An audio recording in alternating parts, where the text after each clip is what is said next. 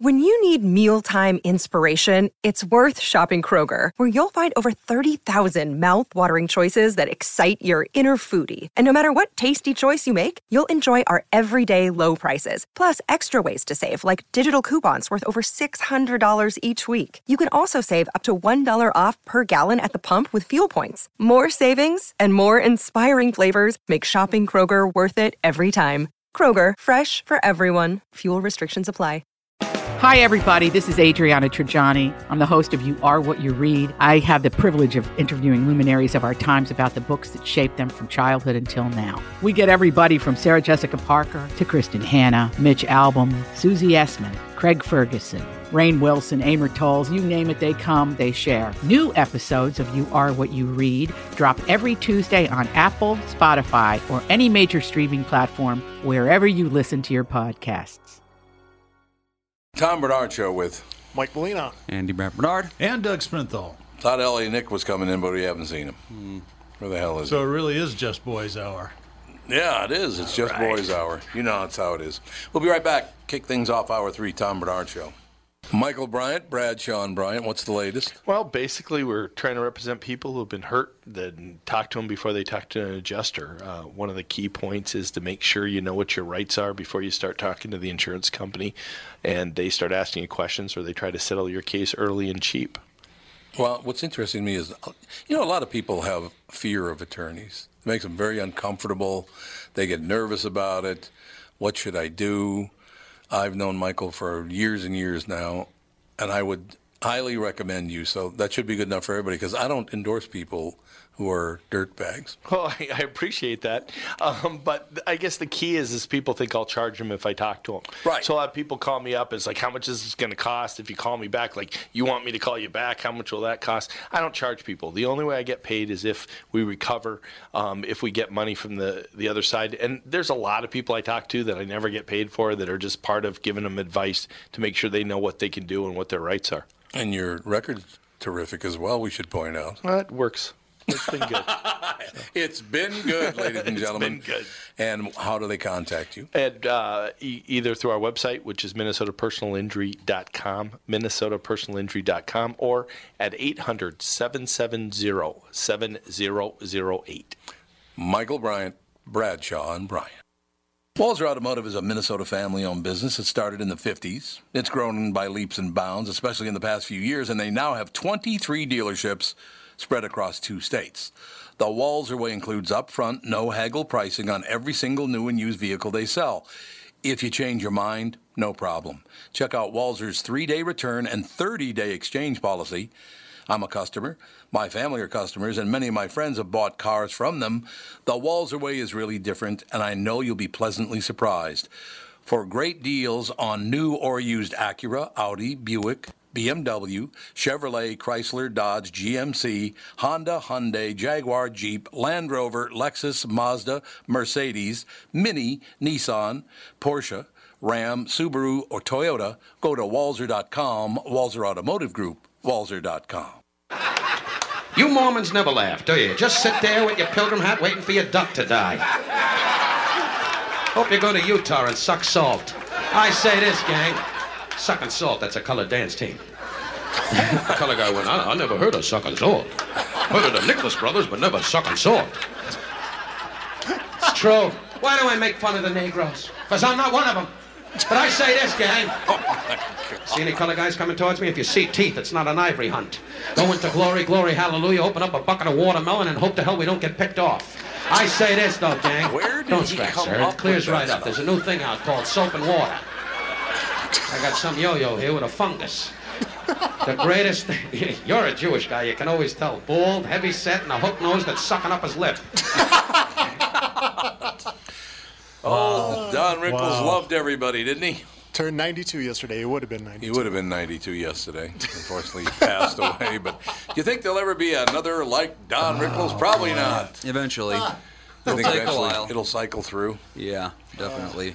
I suppose you're right. It'll all cycle through. Gilbert's not far off. Yeah, he that's would true. he would That's do true. that kind of thing if he could. Yeah, he would if he could. You're right. You're absolutely right. Uh, I hate the stereotype, hate to, but believe it or not, there's a 42 year old guy who lives at home with his mom who has a big collection of lightsabers. It's true story. Okay? Well, it gets better. It get the story gets better. Of course it does. The police in uh, is it Dubois, Pennsylvania, or Du Bois, Pennsylvania? I think it is Du Bois. It's Du Bois. Yeah, I think it is. Pronouncing sure it it is. wrong. Let's- Yeah. Well, I can find out in about like five seconds. Clear here. South It is Dakota. Du Bois. It's not Dubois, it's Du Bois. Yep.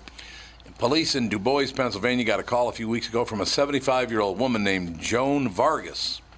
And when they got there, they found she had cuts on her head and wrist. She told them it was because her 42 year old son, Andy, ah, Says Andrew, so. had attacked her with one of his lightsabers.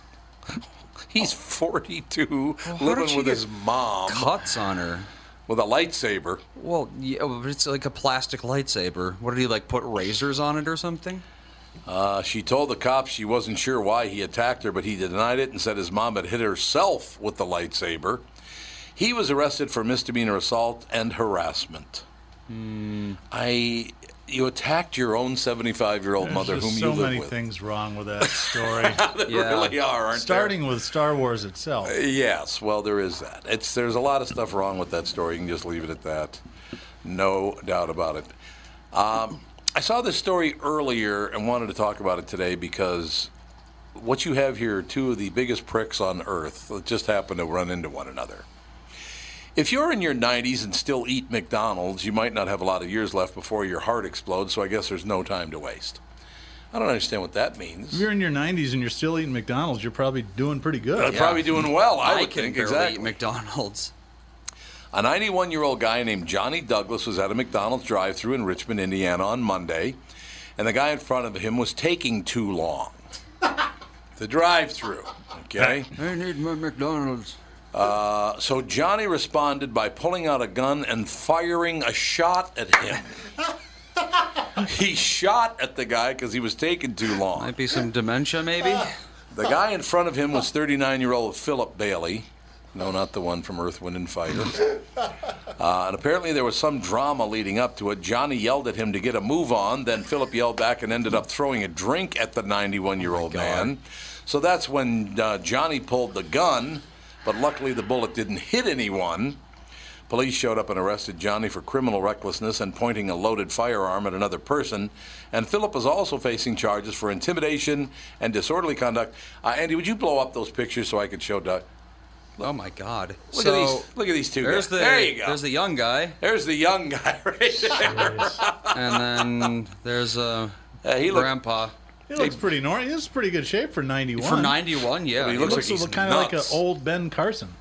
He Yeah, does. he He looks does. like an old. That's, Is you're that, right. What's that on? Is that like blood or is that a tattoo? I don't know. He's got blood, or it's a it's Some a red crap on his face. Yeah, he's got red crap all over his face, and he's got a faux hawk. He does have gauged ears, so He's got gauged ears and a faux hawk, the picture isn't great quality. But and he's got a prison vagina, which is also called a, a goatee. Yep. So I don't know what his deal is, but uh, all of you calm down, okay? What is it, Psycho Day? nice news. apparently, Wait, there's more. If walking around in high heels and no pants is a crime, well, you know. There's a 37 year old guy named Jeffrey Battaglia from Staunton, Virginia, and apparently he had a very specific fetish or a really strange exercise regimen because there were two nights back in March where people spotted him walking through a park in the following outfit. He was wearing a black hat, he was wearing a black dinner jacket, he was wearing high heels and stockings, and he was wearing no pants. The cops eventually tracked him down and he was just arrested for indecent exposure.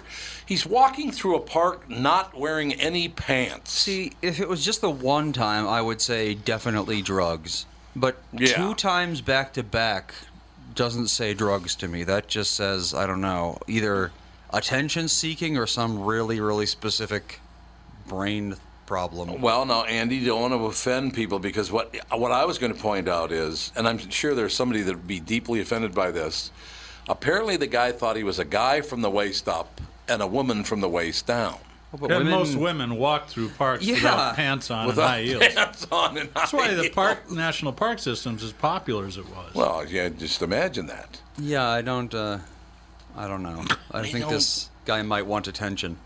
really understand that either. I don't understand that story at all. So why would you wear a black hat and a black dinner jacket, but then uh, then you'd wear stockings and high heels but no pants? It almost sounds like he has like an eight-year-old's view of the world because those are like, if you think of like you know man, what do you think? Well, it's like a, a top hat. Only men wear that, and like a dinner Yeah, jacket. Those yeah. are male clothes, and then stockings and high heels. But you think a dress though in that case? Yeah, Put the dress on and cover up the, At least the a- no pants uh, thing. maybe a nice skirt. Yeah, Skirt would something be like good. that. You'd think, yeah, if that was the case, then he would probably be wearing something like a skirt, unless Yeah, I he could would think find so. one or get one somehow. Yet another reason I have the ultimate respect for police officers and having to deal with these Yeah, lunatics. what do you do in that know, case? isn't it That's your amazing? job. Go to the park and see the guy wandering around in high heels with his schlong hanging out. It Yeah. is- I know, I know. It's unbelievable. Oh, did you see, by the way, that it was coming? We all knew it was coming, and it came out, I guess, yesterday or today. Uh, Stormy Daniels has revealed to the world that uh, Donald Trump has a small penis. Oh my god! You knew it was coming. well, yeah, of course that's what she would say. Because who's the woman that said that Bill Clinton had a penis the size of a thumb? What was her name had again? never- I don't remember Gennifer Flowers, was that her? that. That was she was one of them.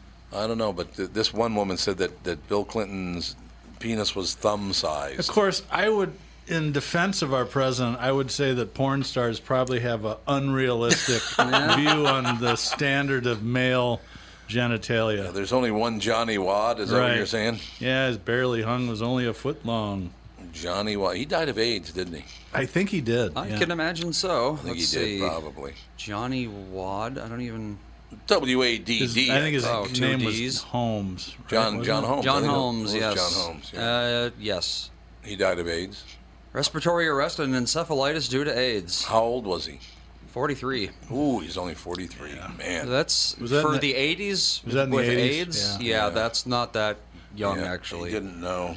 Uh, 88. he died. Nobody knew. Nobody knew what was going on. I saw something cool last night. We were casting around looking for something to watch, so we watched the first SNL episode of season five. So it had just started to get good. Bill Murray was on. Eric Oh, Idle, yeah. Yep, Eric yep. Idle was the guest host. Yep. Dylan was the musical guest. He did Really? serve somebody. He was back when you could understand Bob. Really? yeah, I mean it was.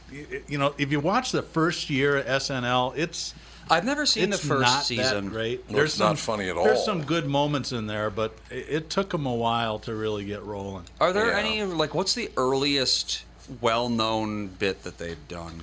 Is there anything anyone would recognize from season one? Well, I think they did. I think they've always done Weekend Update. I think that's. I think That that's was true, Chevy yeah. the first Yeah. season. Yeah, Yeah. Chevy did it right. Oh, he was in the first season. Yeah, He was only the and first. only one. the first Yep. season, I Yeah. think. So that's a so that's a bit he's- that's stood for 45 years or whatever. Yeah, so I think he's probably uh there's something there that people have heard of. They're very sad in uh, the Doug Kenney movie because Chevy Chase was a really good friend, apparently, of Doug Kenney's.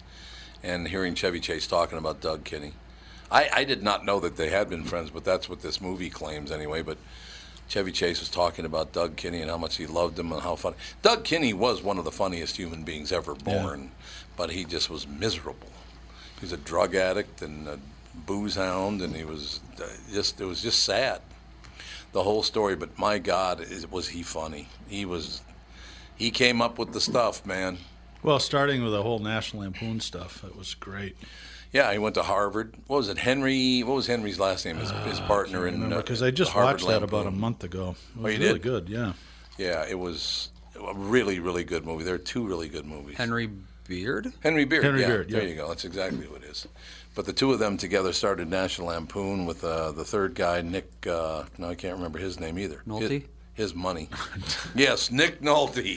That's exactly who it So was. I remember listening to that radio show on KQ in the early Oh, yeah. 70s, and at the Yeah. end they'd name the cast, and I was like, "Who are all these guys? Who's Right. Gilda Radner? Who's Bill Murray? Who's you know?" And it was, you know, future comedy superstars. It was very. What I loved about the National Lampoon Radio Hour is that it was only a half hour long. Right.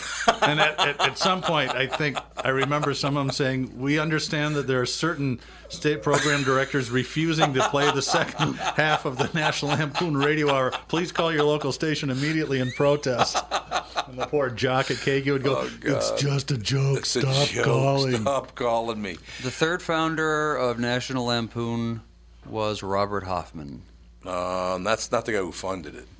Oh, no, the funding. The guy who funded it was, Nick, I think, Nick somebody. I can't, I can't remember. I remember either. I don't remember who it was, but the, but the thing just absolutely blew up. They thought nobody thought it was was going to go anywhere. No. It was too offensive, and oh my God, no one's going to buy this magazine. No one will ever read this. Ma-.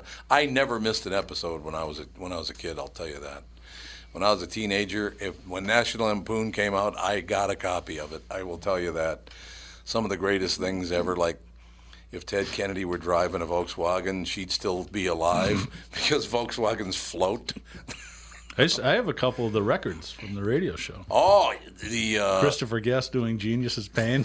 The John, Genius. the John, Genius's pain. which we can't even quote the first line of the I resent Song. performing for you.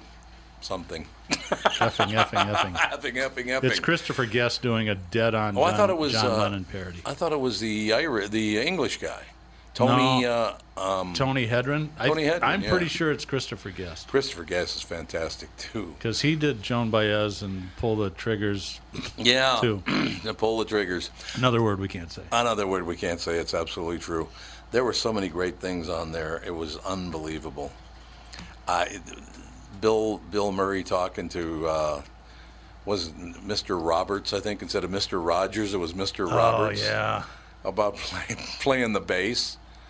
Oh, I, I, you play the bass for your band, and the bass it it looks kind of like a violin, except for it's bigger. Oh, it's a hell of a lot bigger. You remember uh, Belushi doing Swami Craig Oh, Baker yeah. from Oh, yes, I Champaign, do. Illinois? Fantastic. All right, we're gonna. And who who somebody played an Indian sidekick. Oh, I mean, it God. would never get on the air today. That's probably Tony Today, Hendra. what, what miracle are we going to do? I'm going to teach you how to chug beers. Swami Craig Baker. It was pretty amazing. And that stuff now is what, 50 years old? Yeah, early 70s. So It was early 70s. So it's, yeah, it's 45 years old, something like that. We're only hearing about this now because it's a site called the War Bride Project did a story and the Washington Post picked it up. But Bruce Hollywood is a 57 year old retired Air Force colonel who was adopted by an American couple in Japan. And he always knew he was adopted because his parents were both white and he's half Asian. So they couldn't have kept it a secret even if they wanted to. And his name is Bruce Hollywood. Bruce Hollywood. It's an interesting name. Exactly. His adoptive mom even gave him his real mother's name at one point, but he never wanted to meet her until he had a heart attack back in 2005 and almost died. After that, he decided to track her down to make sure he knew uh, that she knew he had a good life. He didn't want her to feel guilty about giving him up. And when he found her, they had a pretty amazing first phone call. Her name uh, was Nobu. Nobue. Nobue? Okay, Nobue.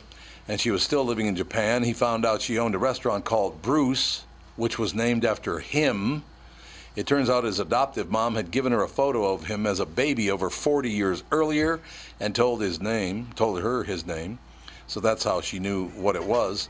He flew to Japan 10 days later to see her in person, then went back regularly to visit her until she passed away in 2009. So they only had a few years together, but they really made the most of it. that's cool. That's a hell of a good story. What are we doing to feel good stories on the Tom Barnard show? Oh, we got plenty of time left. That's true. We'll be back, Tom Barnard Show.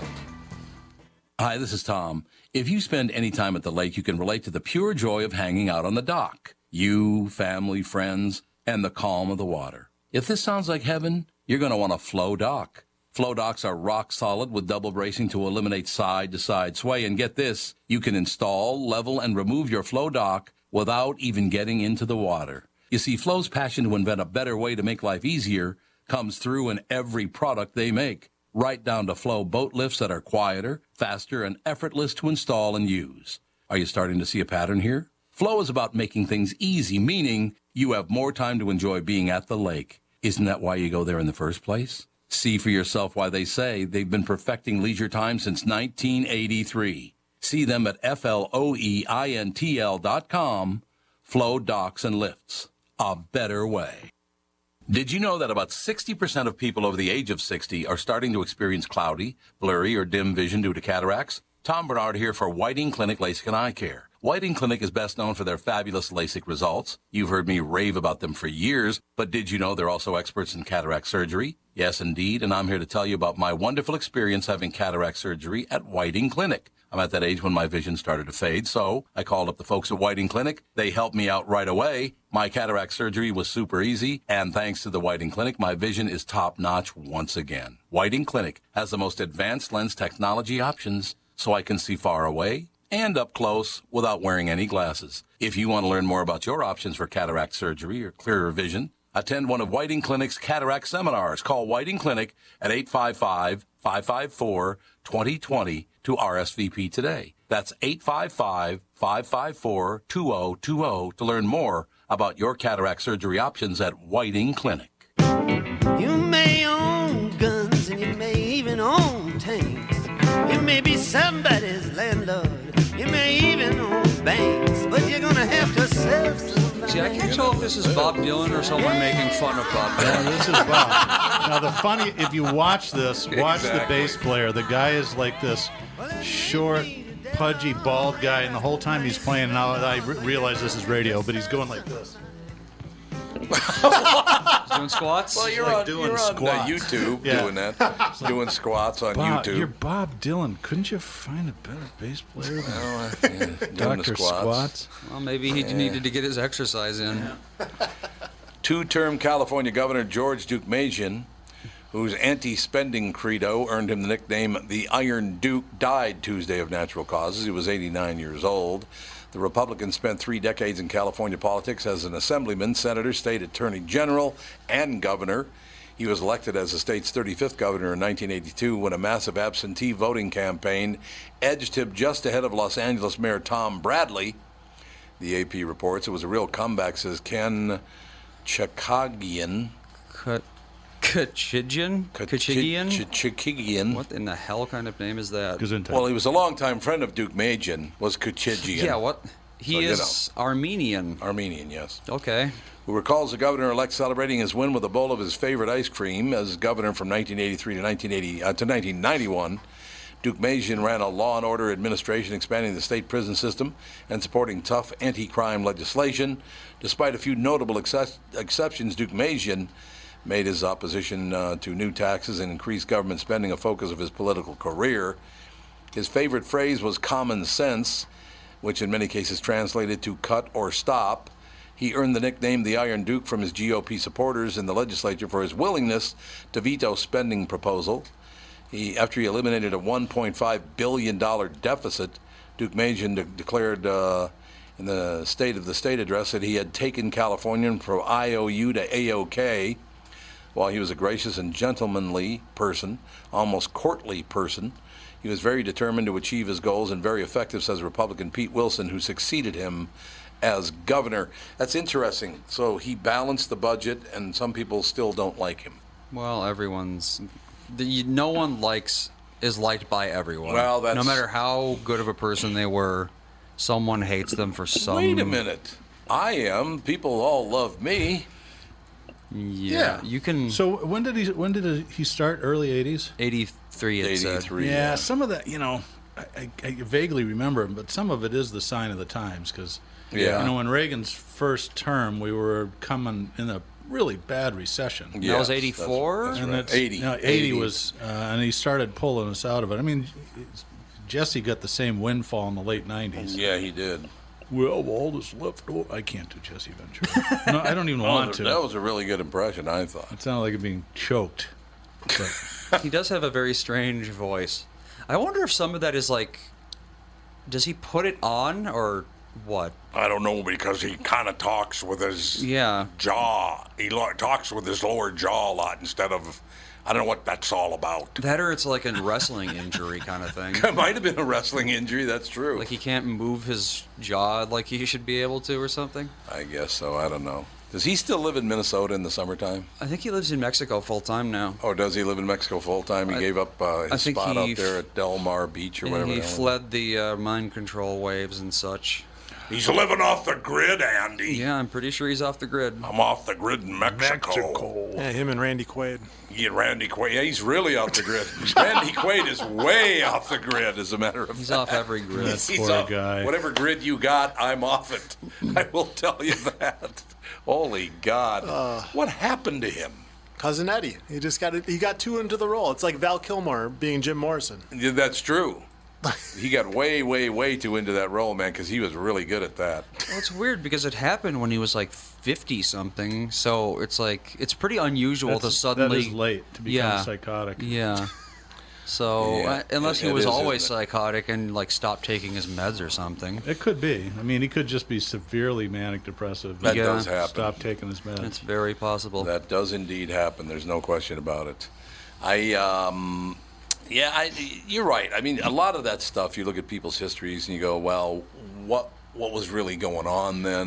Mm-hmm. What happened? Why was it so? I mean, 1.5 billion dollar deficit couldn't be that easy to overcome No. without raising taxes. And he cut taxes, so I don't know how he got that done, but uh, somebody had to pay for it, right? Uh, that's what I guess people don't understand. Here, here's what's weird. When, and I'm not blaming this on President Obama. I'm just making the, the statement. People thought that when President Obama got elected, that he had Obama money that he was going to give them, but they didn't. They Really? didn't. Yeah, they actually thought there were it was like Obama. I'm going to get my Obama money. I remember that. Remember that? I remember people. Yeah, he. They. Yeah, there we go. They thought for some reason he could. He had a bunch of money to send to them. It wasn't the taxpayers' money. It was Obama's money. I don't know. It's just a weird belief. It is odd. Some like some sort of um, surplus, maybe. Yeah, but uh, from what? I don't know. I'm going to get my Obama bucks. They call them Obama, Obama money and Obama bucks. I do remember that. I, it just. I remember George W. Bush gave a uh, whatever you call it, free money thing. Didn't he give out a um, Those surplus the Bush tax check? cuts. Yeah. Yeah, tax cut. Yeah. It- it- no, no, someone. Maybe it was even before that. Maybe it was Clinton. But I do remember everyone in the country was supposed to get like a two thousand dollar check or something. That was the state of Minnesota. Yeah. Oh, that was just Minnesota? Jesse. Yeah, which I never got, Ah. by the way. I never got mine. I think I, I got see. 110 bucks. I Okay, so that was when I was still so young. I didn't know the difference between state and federal. State federal. and federal, yeah. Well, Yeah, I- didn't I- pay attention anyway.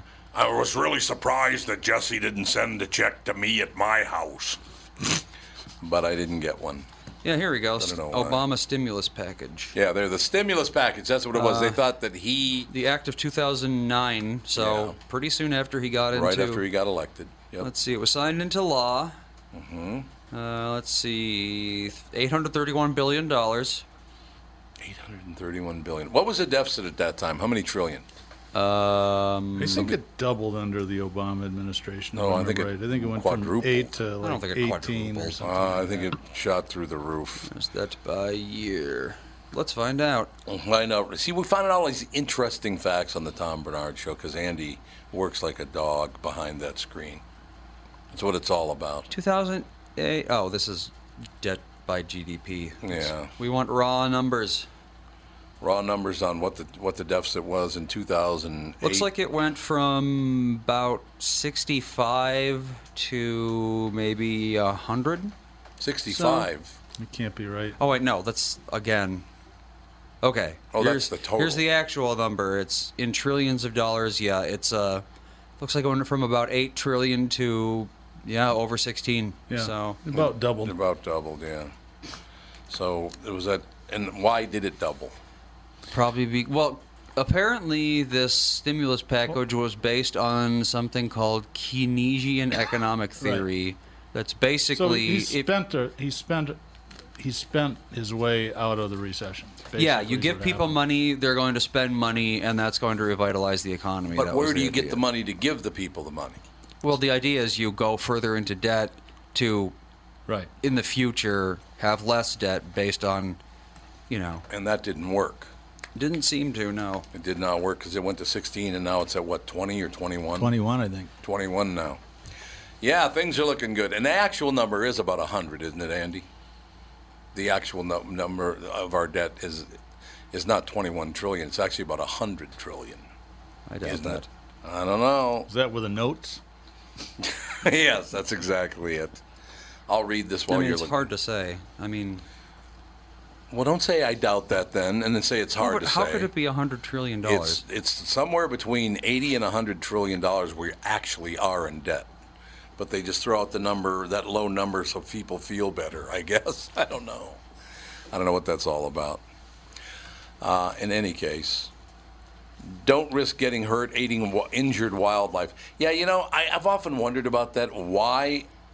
Be careful when you go and helping wildlife because they'll tear you apart.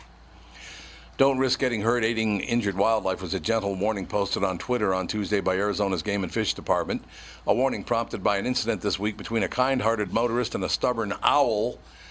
The you know they they call people owly for a reason. You know, if they're oh. an owly person, it means you're kind of crabby mm-hmm. and Well, I mean, mean. owls are designed to, you know, eat things alive. That's kind of what they do. So they're not the nicest animals in the world. The Arizona Republic expands on the story, which involved a woman who was driving north of Tucson just before midnight on Monday when she spied a great horned owl on the road and appeared to be that appeared to be injured. The Good Samaritan picked up the essentially motionless owl, per Game and Fish uh, rep Mark Hart, and placed it in her car so she could bring it somewhere for help. As she was driving, however, the dazed owl suddenly became much more clear-headed. The owl then proceeded to dig its talons into the steering wheel and the woman's sleeve. You just let the thing sit on the seat next to you? Wouldn't you at least put it in the trunk? Yeah, You'd think, so.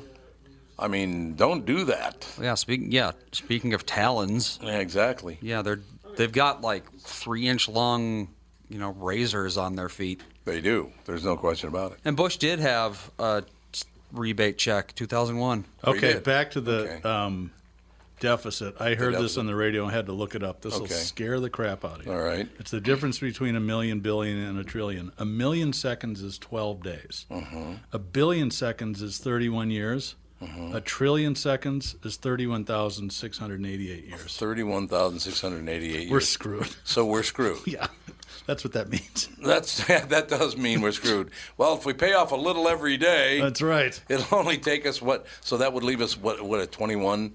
That would only that 31,000 years yeah times for every trillion, so times, times 21. 20.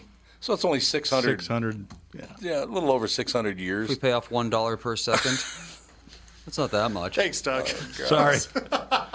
600,000 years. It's going to suck for you because I, I got another 25 to 40 and I'm out. Did you say 31,000 years? Yeah, 31,668 years. So it's over 600,000 years. Yeah. That's We'll all be dead. Don't worry about it. Everything will be good.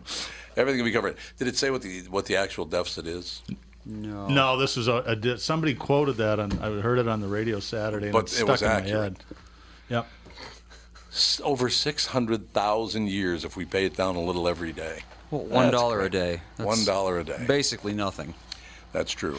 In the uh, grand scheme of things. The story of Eddie Tipton, the former information security director for the Multi State Lottery Association, who rigged the system to enable himself to win millions, had been told before, but not like Reid forgave. Uh, uh, Forgrave, excuse me, tells it for the New York Times Magazine. He starts in Rob Sand's office in July 2014. Sand was an Iowa state prosecutor, and his boss had just handed him a file on a case that might not even be a crime. On December 23, 2010, a hot lotto ticket was purchased that turned out to be worth $16.5 million. But then something weird happened. No one claimed it. 12 months later, just two hours before the ticket was set to expire, a Des Moines law firm claimed it on behalf of a trust uh, tied to Belize that was connected to a Quebec attorney who had two months prior tried to claim it without revealing his client. If that sounds convoluted and questionable, the Iowa Lottery CEO agrees. Yeah. It just absolutely stunk all over the place, he says. All Sand really had to, uh, to go on were two surveillance clips from the gas station where the ticket was bought. They showed a hooded man, his face not caught by the cameras, who spoke with an ear catching drawl. We only had one bullet left in our revolver, and that was releasing the video, said Sand. Forgrave paints the voice captured by the video as Tipton's undoing. It was swiftly recognized by colleagues, including J- Jason Mayer. Uh, Mayer countered uh, Tipton as a friend, so he went to great lengths to prove his suspicions, uh, suspicions wrong, using audio software to isolate the voice in the surveillance video and compare it to uh, audio of Tipton captured by his home security cameras. It was a complete and utter match. His own friend trying to help him out doomed him. Uh, it was a complete and utter match, sound wave and everything, but that was only the tip of the iceberg, ladies and gentlemen. Uh, Mr. Uh, Well- Tipton, that's fine. That's enough. That's enough of it in any case. So. know, well, don't uh, don't defraud the lottery. How about Yeah, it's, uh, it's just something to think about. Just uh, don't defraud the lottery, and then you don't. First of all, if you had a draw, why would you go and hey, listen, I want to buy Yeah. a ticket?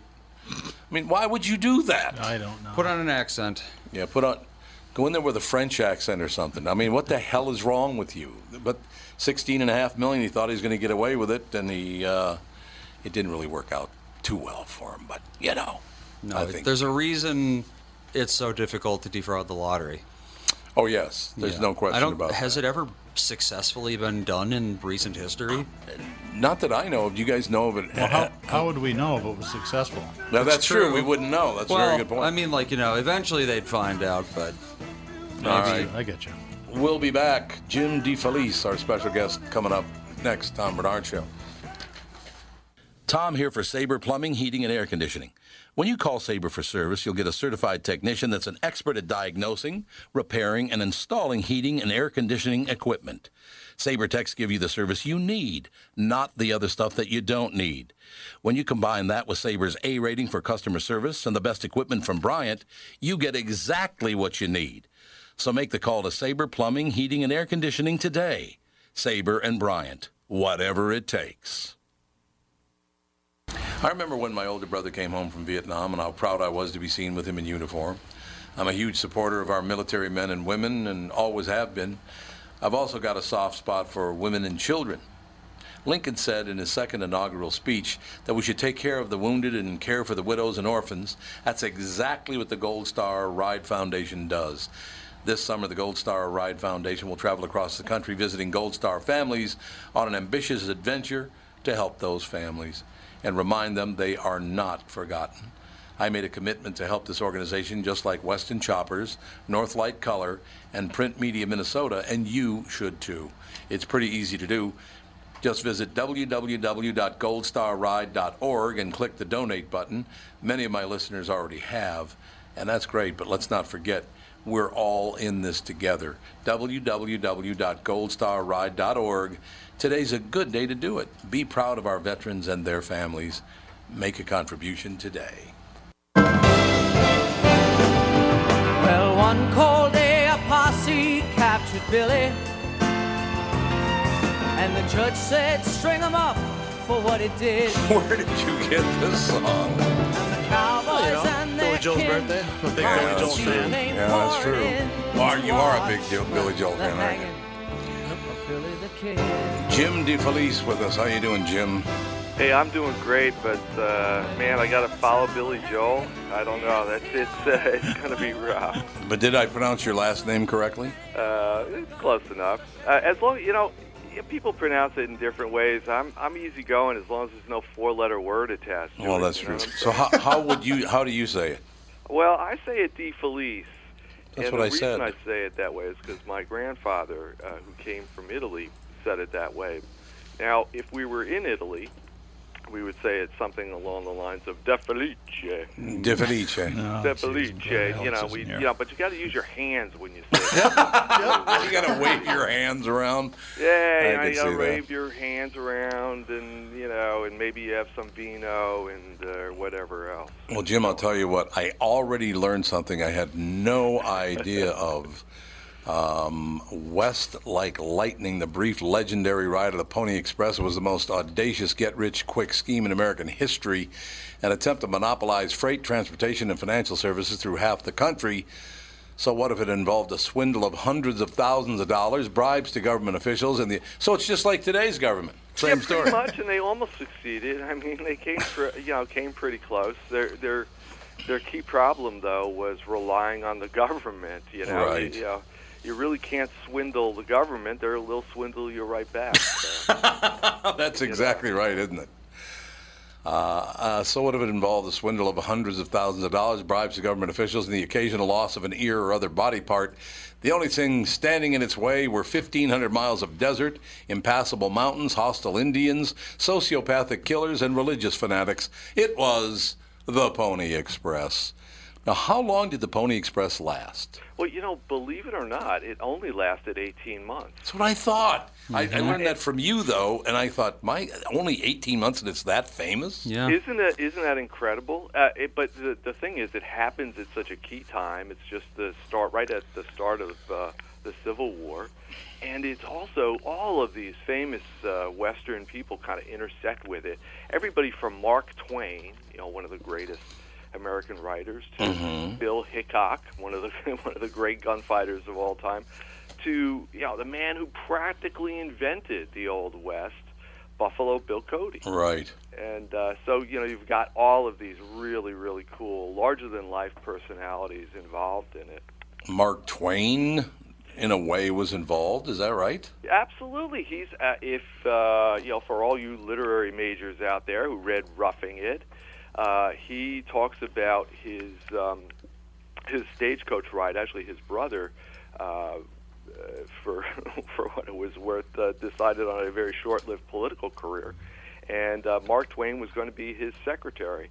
Uh, unfortunately, you know, again, it was one of those government jobs that didn't exist, and Twain gets out there and um, has to turn to other things, which end up including uh, writing after he tried his hand at uh, silver mining, I think.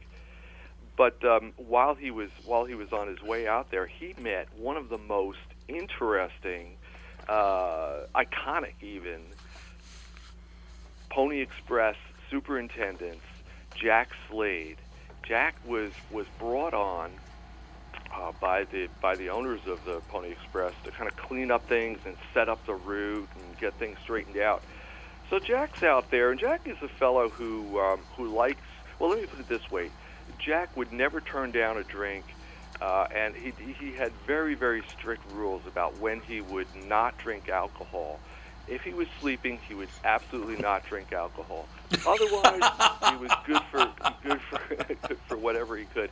He was fairly sober though in the mornings, which is when uh, Mark Twain met him. But Slade, anyway, was out there trying to figure out who was rustling all of their horses that uh, at the time were very expensive because they're building because they're building up the Pony Express and they're buying basically any horse that could stand. And he finds out that it was somebody that was actually working for the company. Well, they had some words and words, and we go into the whole story in the book. But uh, the end result is uh, the fellow loses an ear as well as his life. The ear gets, uh, let's say, tacked to a fence post, and nobody, uh, for some reason, nobody steals any horses from the Pony Express ever again. Uh, Slade was uh, was quite a character. He was uh, hard drinking, hard riding, and uh, he for while he while he lasted in the job, he really had things running well. So, what was the whole? Uh, was the idea at its beginning a good idea, or was it just a scam from day one? No, you know, it was what the, uh, what these guys were trying to do was set up uh, kind of a combination, uh, you know, FedEx service, uh, large freight delivery, and, and uh, almost in a way, you know, an email internet service that we have today. But you know, delivering the mail delivery. If you wanted any sort of information uh, delivered west of the of the Missouri River uh, or east of California, you would you would want to deal with these guys. That's what they were trying to do. The problem was they started running into some financial trouble, and uh, one of the one of the three owners of the company, William Russell, had this vision that they could get this government mail contract, which was worth about a million dollars, maybe a little more at the time, which in today's money, I don't know, today's money would be you know, an incredible amount, and that would uh, that would save the company for a while as they built up their business. And the way that he figured to get the contract would be to launch the Pony Express, have this great because it would be great PR. Nobody, but nobody, could deliver uh, the mail from uh, the Missouri River all the way to California in 10 days. It took it took months. So everybody's like excited. They, oh, how's this guy going to do this? What's this going on? And so he's hoping that the PR uh, attraction, the halo, if you will, would uh, you know build up popular support. In the meantime, he's also working behind the scenes uh, with some congressmen uh, trying to get that trying to get that contract. He feels the, the combination of uh, of the con- congressional support and the oh, and the, the public acclaim is going to get them the contract. Well, they got the PR because the Pony Express was this huge thing. Uh, everywhere, you know, everywhere in the country they knew about it. Whether you're talking in New York, you can look at the newspapers in 1860, and they're talking about the, the fresh dispatch from from the Pony Express, and that's true in New York as well as St. Joe, Missouri, as well as Nevada, Utah, California. Everybody knows the Pony Express. It's on everyone's lips.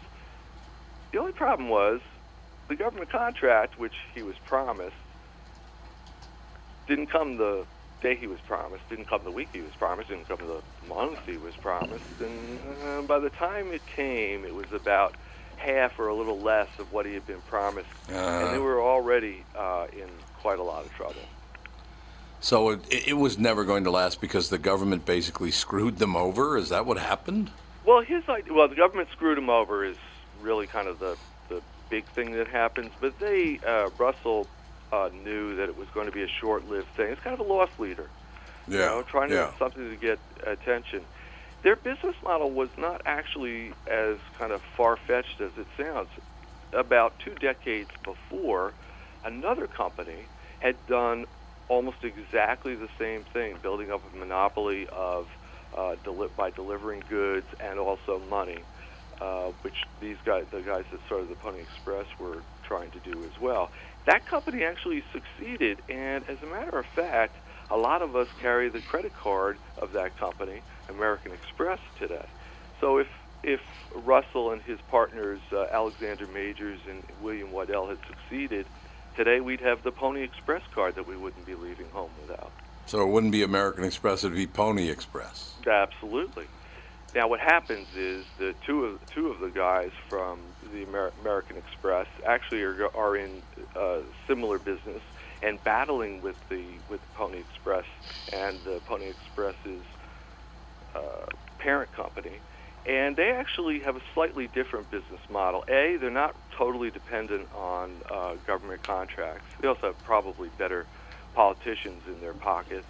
And B, they're working with a lot of small businesses so that they're uh, they're kind of covering their exposure in any one area. If they have trouble in one place, they can always swing over to somebody else. And that company also is with us today. It's Wells Fargo. Right. You know what's funny about that is I don't know about American Express, but Wells Fargo's in a lot of trouble for, in the modern era, screwing people over. well, you know, it's it's one thing that kind of binds us, you know, kind of goes through right through that American history, you know. About eight or nine years back, we were we were doing some recruiting. I, I worked for a large car dealer group in the Twin Cities, and the marketing director took an old Pony Express help wanted ad, put it in the paper as a way to recruit people to a seminar. And it's a cl- I just looked it up. It's classic. If you've never seen it before, this is actually in the paper in 1849 or 50, I think. Wanted young, skinny, wiry fellows not over 18 must be expert riders willing to rest, risk death daily. Orphans preferred. I love now. This is, okay, now Now, I gotta I gotta here- burst your. here- I have to. Oh, go I- ahead. I have to burst his balloon on that because that is the greatest advertisement of all time. But unfortunately, like a lot of things associated with Pony Express, uh, when you when you dig into it, it turns out that although most of that sentiment is actually is actually true, they were wiry young fellows. They were 19, 20, uh, and they're very athletic, uh, generally on the light side. Uh, the the advertisement itself had apparently uh, come been been made later on. Oh uh, no. Yeah, I know it's Well, I- I have a funny follow up. So we get a, a, a email, somebody complaining that we were Oh, that- that it was age discrimination. I'm like, you moron! Come on. It's a joke. Settle down. My God. So here's what I like about the story, Jim, the most is they screwed us over 150 years ago, 100 years ago, 50 years ago, 25 years ago, and they're still screwing us over today. So that's great news. Well, you know the the, the kids that that work for the the Pony Express. They didn't. They were No, you know, they were right. remarkable. They um, you know, there's only one instance in those 18 months, and you know, there's an Indian War. There's all sorts of snowstorms. There's you know, your you know, tornadoes. They're so used to tornadoes, they're just going to ride around those suckers. Only one mailbag, or what they called mochila, which would have actually had like four little pouches. Only one ever gets lost and not delivered. It mysteriously disappears. Um, probably uh, because of the Indian War. Um, obviously, because it disappeared, we don't know all the details. Right. It shows up mysteriously a few months later. So technically, they delivered all of the mail. They they did a heck of a job. Oh, see, there you go. And, and, and if do you think if they hadn't set out to screw people over, that it would have succeeded? I think that um, if they hadn't been in financial difficulties in the very beginning, uh, or if that mail contract had come through right away, Right. it's arguable that that it would have lasted for a few more years. Uh, Russell only they were only looking at it to last for for a fairly short time because they were using the telegraph, they were using the, Yeah. the railroads. So uh, you know, we also have this little thing called the Civil War in the Yeah, middle there. So so you know, it's hard to you know it's hard to say. They they certainly had a lot of energy, and the uh, the the kids that were riding were very devoted to it. Um, what happens is that Russell, because they they get into financial trouble, Russell starts um, starts making promises that he can't keep. Yeah. He borrows money based on contracts, which you know is not a bad idea if you do it you know once. But if you're doing it on the same contract, you're promising you're only going to get five hundred thousand dollars, and you're promising to you know that five hundred thousand dollars to seven or eight people. That could get you in a little trouble. Mm, They yeah. call it a Ponzi scheme. That might yeah, be a Ponzi something, scheme. yeah, something, something, like like, that. And then he then he somehow got some bonds. And we go into detail in the book, but he got some bonds from the government that weren't really the government's, and he's you know borrowing on those and loaning those out. And so yeah, things kind of went sour for him. Ladies and gentlemen, West like lightning, the brief legendary ride of the Pony Express. Uh, Jim DeFelice, and by the way, American Sniper, unbelievable.